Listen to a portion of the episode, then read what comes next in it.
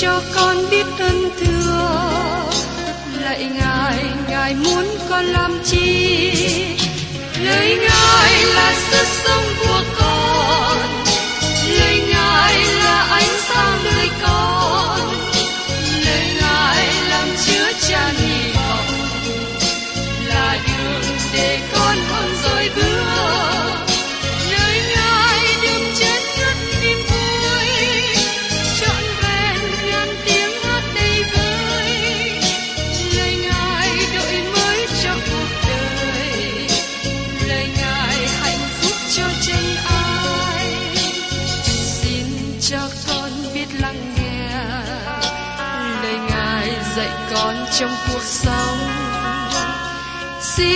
cho con biết lắng nghe. Lời ngài từng theo bước đời con. Xin cho con biết sẵn sàng chờ đợi và vẫn nghe theo chúa. Xin cho con biết sẵn sàng thực hành lời chúa đã truyền ban Hân hoan chào mừng quý vị đến nghe chương trình Tìm hiểu Thánh Kinh. Đây là một chương trình học kinh thánh liên tục và hệ thống trong thời gian 5 năm. Chúng ta sẽ lần lượt khảo sát từ sáng thế ký cho đến khải huyền. Mục sư tiến sĩ McGee là người được Chúa dùng để sáng lập và thực hiện chương trình này. Ông tin rằng lời của Đức Chúa Trời có khả năng đáp ứng mọi nhu cầu cho tất cả mọi người trên thế giới, không phân biệt chủng tộc, văn hóa, trình độ tuổi tác hay phái tính. Ước mong quý vị theo dõi liên tục và giới thiệu cho thân nhân bạn hữu cùng đón nghe. Kính chào quý vị và các bạn. Cảm ơn các bạn đã đồng hành với tôi trong chương trình tìm hiểu Thánh Kinh. Trong những ngày vừa qua, chúng ta đã cùng nhau tìm hiểu sách tiên tri Esai. Một lần nữa, tôi xin nhắc lại cho các bạn rằng, chúng ta đang ở trong một loạt các lời tiên tri mà nó khởi sự từ Esai đoạn 7 và tiếp tục đến đoạn 12. Đây là các lời tiên tri được ban cho trong thời kỳ trị vì của vua Acha. Ông là một vua ác. Trong bối cảnh đó, Esai có lời tiên tri này. Ông nói về hoàn cảnh địa phương hiện thời, nhưng Esai cũng nhìn đến một thời đại sau này, khi mà Đức Chúa Trời thiết lập vương quốc của Ngài trên đất. Đây là một đoạn nổi bật nữa trong lời của Chúa. Đức Chúa Trời tỏ bài cho chúng ta nguyên tắc và chương trình của Ngài khi đối diện với những người hay những quốc gia nêu lên. Mở đầu đoạn này, với sự thảo luận ngắn về tòa án hiện nay, tòa án bất công của một quốc gia phản ảnh văn hóa của dân tộc và sự sửa phạt của Đức Chúa Trời. Chúng ta thấy rằng Đức Chúa Trời dùng quân Assyri để đón phạt dân của Ngài. Assyri là một biểu tượng tương lai về vua của phương Bắc mà họ sẽ đến để chống nghịch với đất thánh trong những ngày sau cùng. Đất thánh tức là nước Do Thái. Lời tiên tri này vượt qua bối cảnh tương lai gần trong thời Esai và đi đến ngày sau cùng của quốc gia Israel. Esai nói về khoảng thời gian này bởi từ ngữ trong những ngày đó. Đoạn này kết thúc với một bức tranh đáng sợ về sự đến của kẻ thù từ phương Bắc với chiến trận Hamagedon. Bây giờ mời các bạn cùng tìm hiểu đến phần thứ nhất. Nói về các quan án không công bình sẽ bị đón phạt của Đức Chúa Trời. Trong Ê-sai đoạn 10 câu 1 Khốn thai cho kẻ lập luật không công bình, cho những kẻ chép lời trái lẽ. Đây là bàn tay của người không công bình mà làm quyết định. Họ nên đại diện cho công lý, nhưng họ không thực hiện công lý. Mấy câu đầu của đoạn này giống như lời thuyết giảng của Plato hay của một nhà đạo đức. Một điều đáng chú ý là phía sau công lý của con người là công lý của Đức Chúa Trời. Sự đoán xét và ngôi cai trị trên đất tỏ bài công lý của Ngài và trả lời cho chính Ngài. Trong Ê-sai đoạn 10 câu 2 nói tiếp, Cất lấy sự công bình khỏi kẻ nghèo, cướp lẽ phải của kẻ khốn khó trong dân ta, lấy kẻ quá bụa làm miếng môi, kẻ mồ côi làm của cướp. Câu này cũng nói về tình trạng hiện nay. Tôi thấy rằng hiện nay tòa án được phân xử bởi những người không kính sợ Đức Chúa Trời. Dân chúng rơi xuống tình trạng suy đồi, tư tưởng tự do bị bóp méo. Các tội phạm bị bắt nên được phân xử một cách công bằng để cho gia đình chúng ta có thể sống trong bình an. Các tội phạm cần phải được xử phạt. Nhưng rất tiếc, có nhiều tội phạm được thả ra tự do bởi các quan án mềm lòng. Các vị thẩm phán này không thực hiện công lý cho dân chúng, cho các bạn và tôi. Ngày nay chúng ta nghe nói nhiều về công lý, và đó là những gì tôi muốn. Tôi muốn rằng tội phạm bị định tội để chúng ta có được sự bình an trong cuộc sống. Chúng ta có thể đi lại cách an toàn. Nhưng rất tiếc, đất nước chúng ta không có được sự an toàn khi đi lại trên đường phố. Vấn đề khó khăn là do đâu? Bởi vì tòa án không thực hiện đúng công lý. Đó là nơi Đức Chúa Trời nhấn ngón tay của Ngài xuống. Tòa án không thực hiện công lý như vai trò của nó. Giờ đây Đức Chúa Trời đề cập đến người nghèo, người quá bùa, kẻ mồ côi. Đây là những người cần công lý. Đức Chúa Trời muốn thực hiện công lý cho người nghèo. Các quan hiện nay không có làm đúng công tác mà Đức Chúa Trời đặt để trên họ cho đất nước này. Họ nên làm người đại diện cho Đức Chúa Trời để thực hiện công lý. Ngày nay có quá nhiều quan án không kính sợ Đức Chúa Trời đang xét xử trước tòa. Họ không ở địa vị phán xét cho đến khi nào nhận biết họ rằng đại diện cho Đức Chúa Trời. Và trong hai sai đoạn 10, câu 3 và câu 4 nói tiếp. Tới ngày thăm phạt, khi hoạn nạn từ xa mà đến, các ngươi sẽ làm thế nào? Các ngươi trốn đến cùng ai để cầu cứu và để sự vinh hiển mình ở nơi nào? Chúng nó chỉ có khom lưng dưới những kẻ phu tù và ngã dưới những kẻ bị giết. Do vậy, cơn giận của Chúa chẳng lánh khỏi, nhưng tay Ngài còn dơ ra. Sự đón phạt của Đức Chúa Trời sẽ đến. Lúc bấy giờ, không trốn khỏi, không ai cứu giúp được. Cho nên, tôi xin kêu gọi các bạn hãy đến với Đức Chúa Trời. Xin đừng tiếp tục đi trong con đường bất công, chống nghịch với Ngài nữa. Và trong Ê-sai đoạn 10, từ câu 5 đến câu 8. Hỡi Assyri là cái roi của sự thạnh nộ. Cái gậy cầm trong tay nó là sự tức giận của ta vậy. Ta sẽ sai nó nghịch cùng một nước chẳng tinh kính, khiến nó đi đánh một dân mà ta nổi giận, để cướp lấy, bóc lột và dài đạp chúng nó như bùng ngoài đường. Nhưng nó không có ý thế. Trong lòng nó chẳng nghĩ như vậy lại thích phá hại, hủy diệt nhiều dân, vì nói rằng, các quan trưởng của ta há chẳng phải là vua sao? Nếu các bạn hỏi người Assyri, họ được dùng như cây roi để sửa trị Israel, họ sẽ cười lớn tiếng. Họ nghĩ rằng lời nói như thế rất là tức cười. Người Assyri không có nhận thức rằng họ được sử dụng bởi Đức Chúa Trời. Họ không nhìn nhận điều đó người Assyri đặt chiến thắng lớn ở mọi nơi. Sự ngạo mạn của họ làm cho họ đuôi mù về tình trạng của chính mình. Bởi vì họ nương cậy vào sức mạnh của chính mình, họ kiêu hãnh về sự chiến thắng. Nhưng trong tất cả mọi sự này, Đức Chúa Trời luôn tể trị. Ngài dùng người Assyri thực hiện hoàn tất mục tiêu của Ngài. Và trong Ê-sai đoạn 10, câu 9 đến câu 11. Há lại cano chẳng như cạc cây mít Hamas chẳng như Ạc Bắc, Samari chẳng như Damas sao? Như tay ta đã đến các nước của thần tượng, tượng chạm của họ hơn của Jerusalem và Samari nữa, thì ta há chẳng làm cho Jerusalem và thần tượng của nó sẽ như ta đã làm cho Samari và thần tượng nó sao? Quân Assyri đánh chiếm các nơi thờ hình tượng, và khi đến Jerusalem thì họ cũng nghĩ rằng Jerusalem sẽ sụp đổ. Nhưng Đức Chúa Trời là đấng tể trị. Ngài dùng Assyri trừng phạt Samari, người Assyri đến Jerusalem. Đức Chúa Trời nói qua tiên tri Esai, không một mũi tên nào bắn vào thành. Chính người Assyri cần biết rằng Đức Chúa Trời là đấng quyền năng. Những ai thờ phượng hình tượng sẽ gặt lấy thất vọng, bởi vì hình tượng không có quyền năng giúp đỡ được ai cả. Và trong Esai đoạn 10, câu 12 đến 14. Nên sẽ xảy ra khi Chúa đã làm xong cả việc trên núi Siôn và tại Jerusalem, thì chính ta sẽ hành phạt những bông trái bởi lòng kiêu ngạo và sự vinh hiển của con mắt ngó cao của vua Assyri.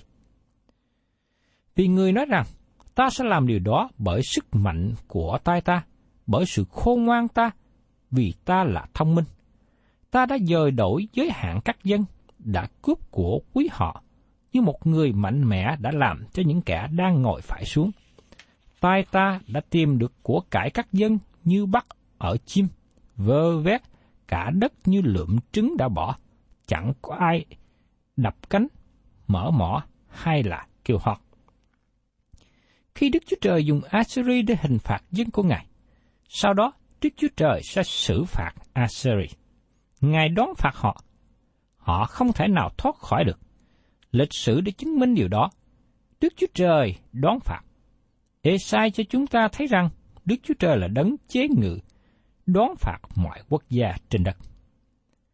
Sự trừng phạt báo trước cho Assyri chẳng bao lâu đã xảy ra. Vào năm 701 trước công nguyên, 180.000 quân của Assyri đã bị thiên sứ của Đức Chúa Trời sát hại. Và trong Esai đoạn 37 câu 36, 38 kỹ thuật biến cố lịch sử này như sau. Bây giờ một thiên sứ của Đức Sô Va vào trại quân của người Assyri và giết 18 dạng 5.000 người. Sáng hôm sau người ta dậy sớm, thấy gặt những thay chết. Sang Charib, vua Assyri bèn đi trở về tại Ninive. Một ngày kia, người đang quỳ lại trong đền thờ Nisroch, thần của mình, thì con trai của người là Achamelech và Sarese lấy gươm giết người. Đoạn hai người đó trốn trong xứ Ararat.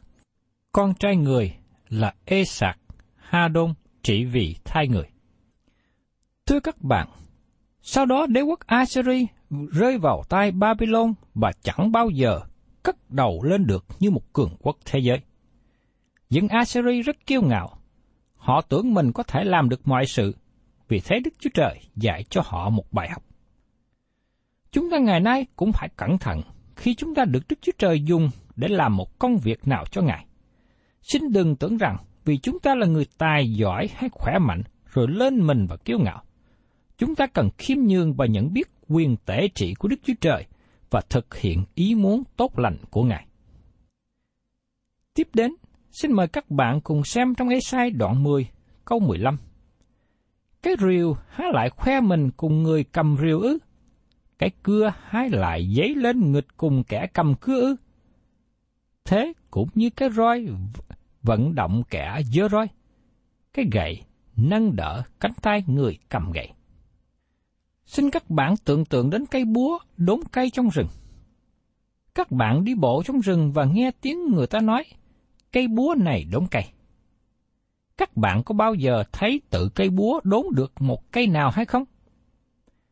Tự chính cây búa không đốn được một cây nào cả, mà nó phải cần có một người sử dụng cây búa đó.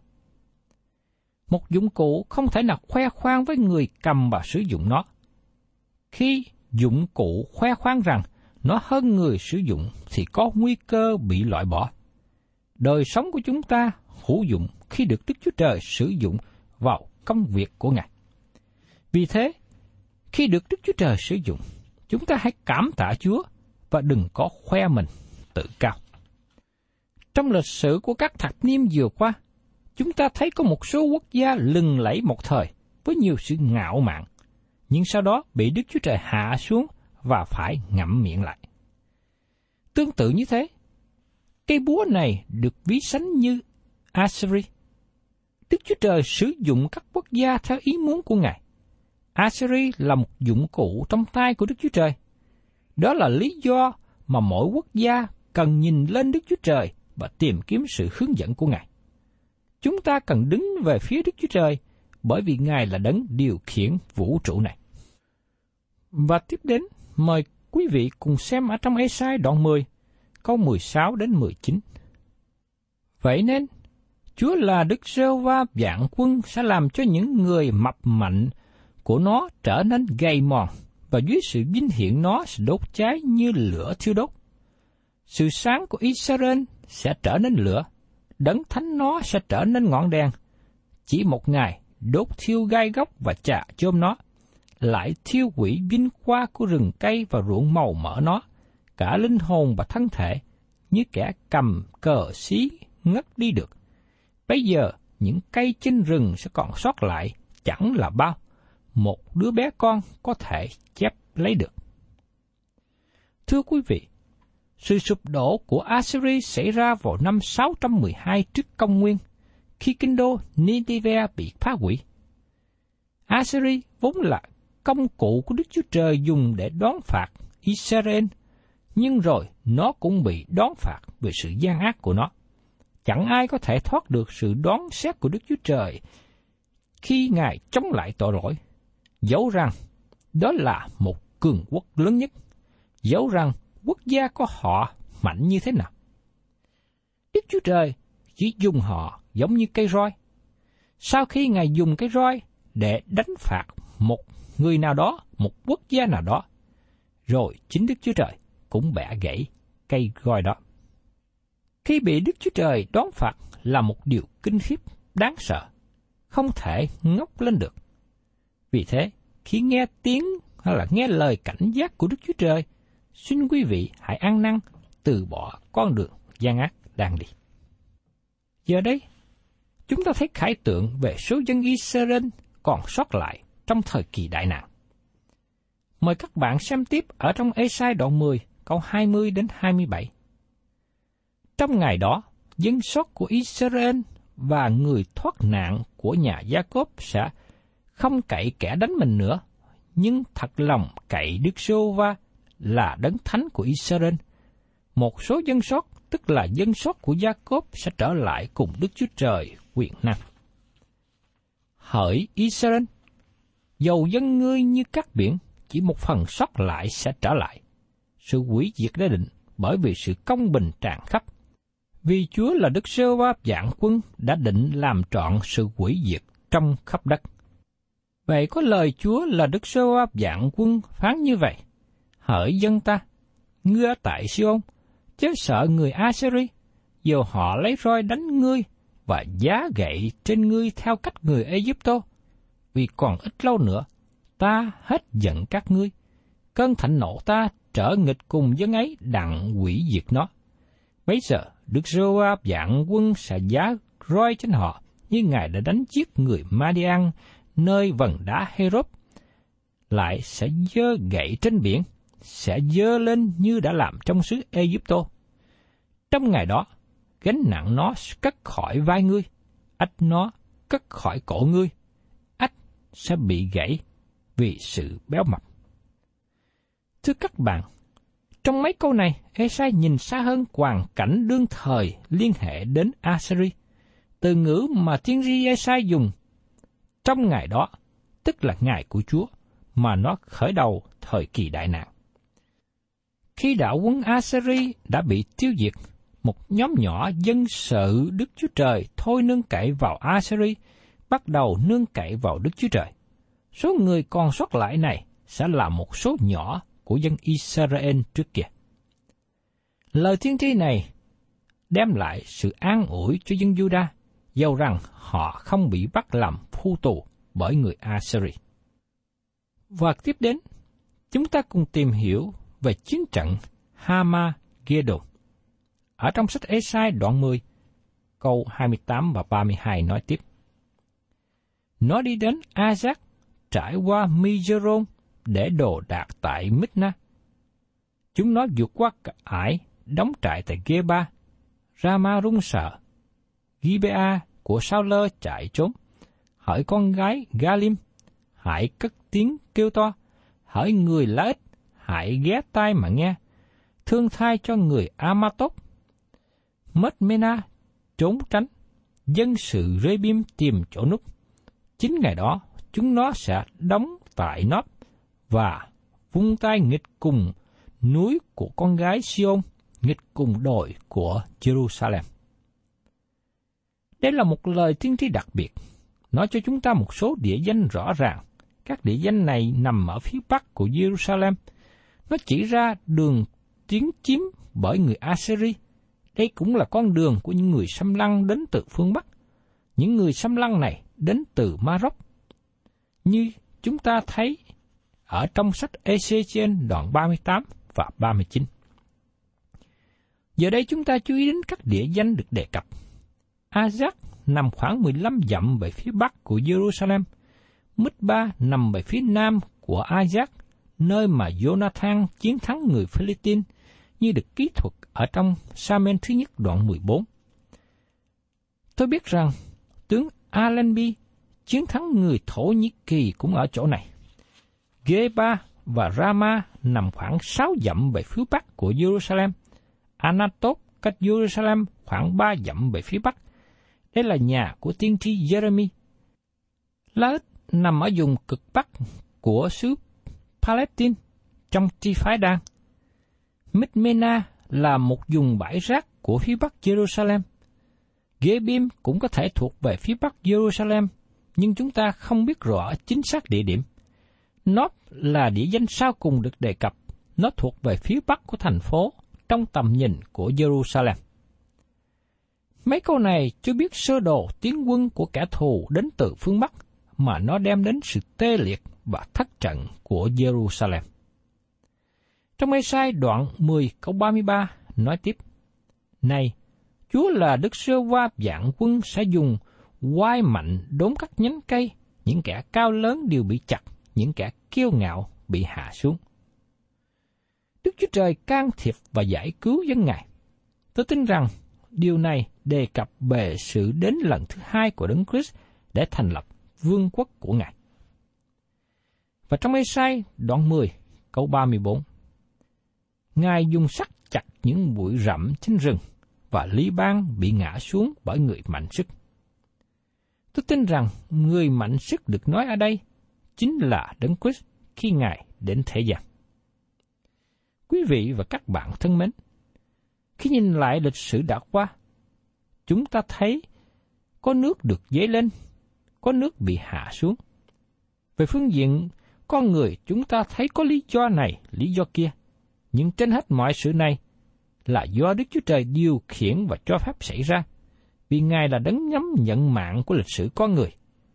Vì thế, tôi xin kêu gọi quý vị và các bạn hãy hết lòng tin cậy vào Đức Chúa Trời trong mọi hoàn cảnh của đất nước. Thân chào tạm biệt quý thính giả và xin hẹn tái ngộ cùng quý vị trong chương trình tìm hiểu Thánh Kinh kỳ sau. Chúng ta sẽ tiếp đến phân đoạn chót của những lời tiên tri nói trong thời kỳ chỉ vì của Esai, đó là Esai đoạn 11 và đoạn 12.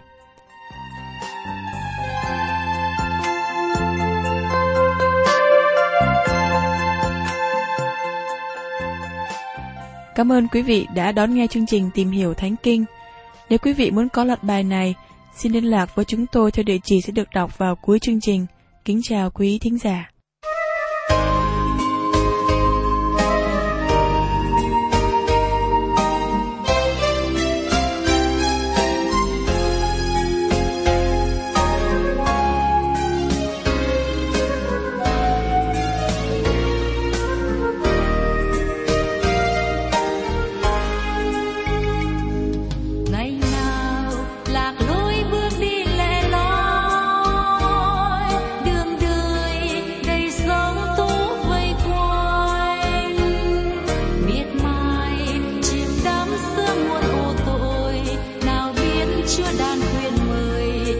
Tôi 途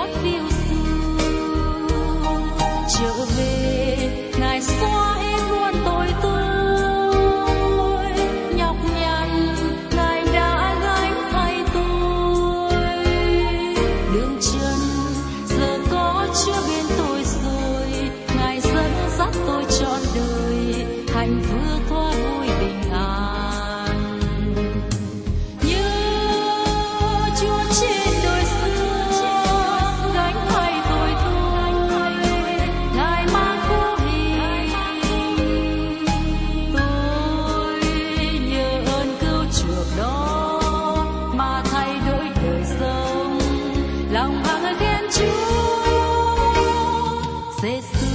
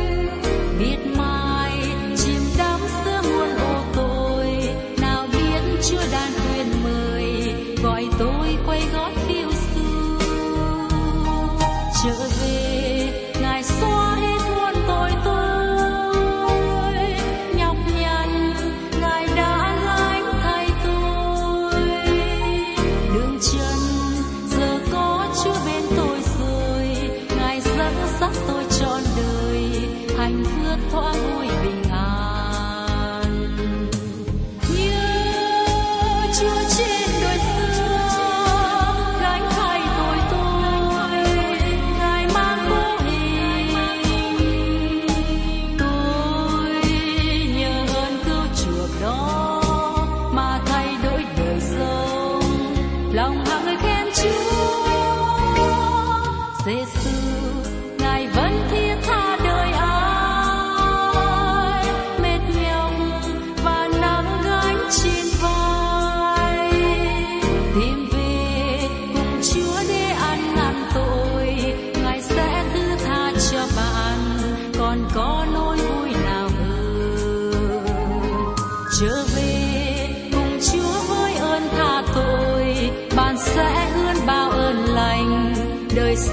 Bạn sẽ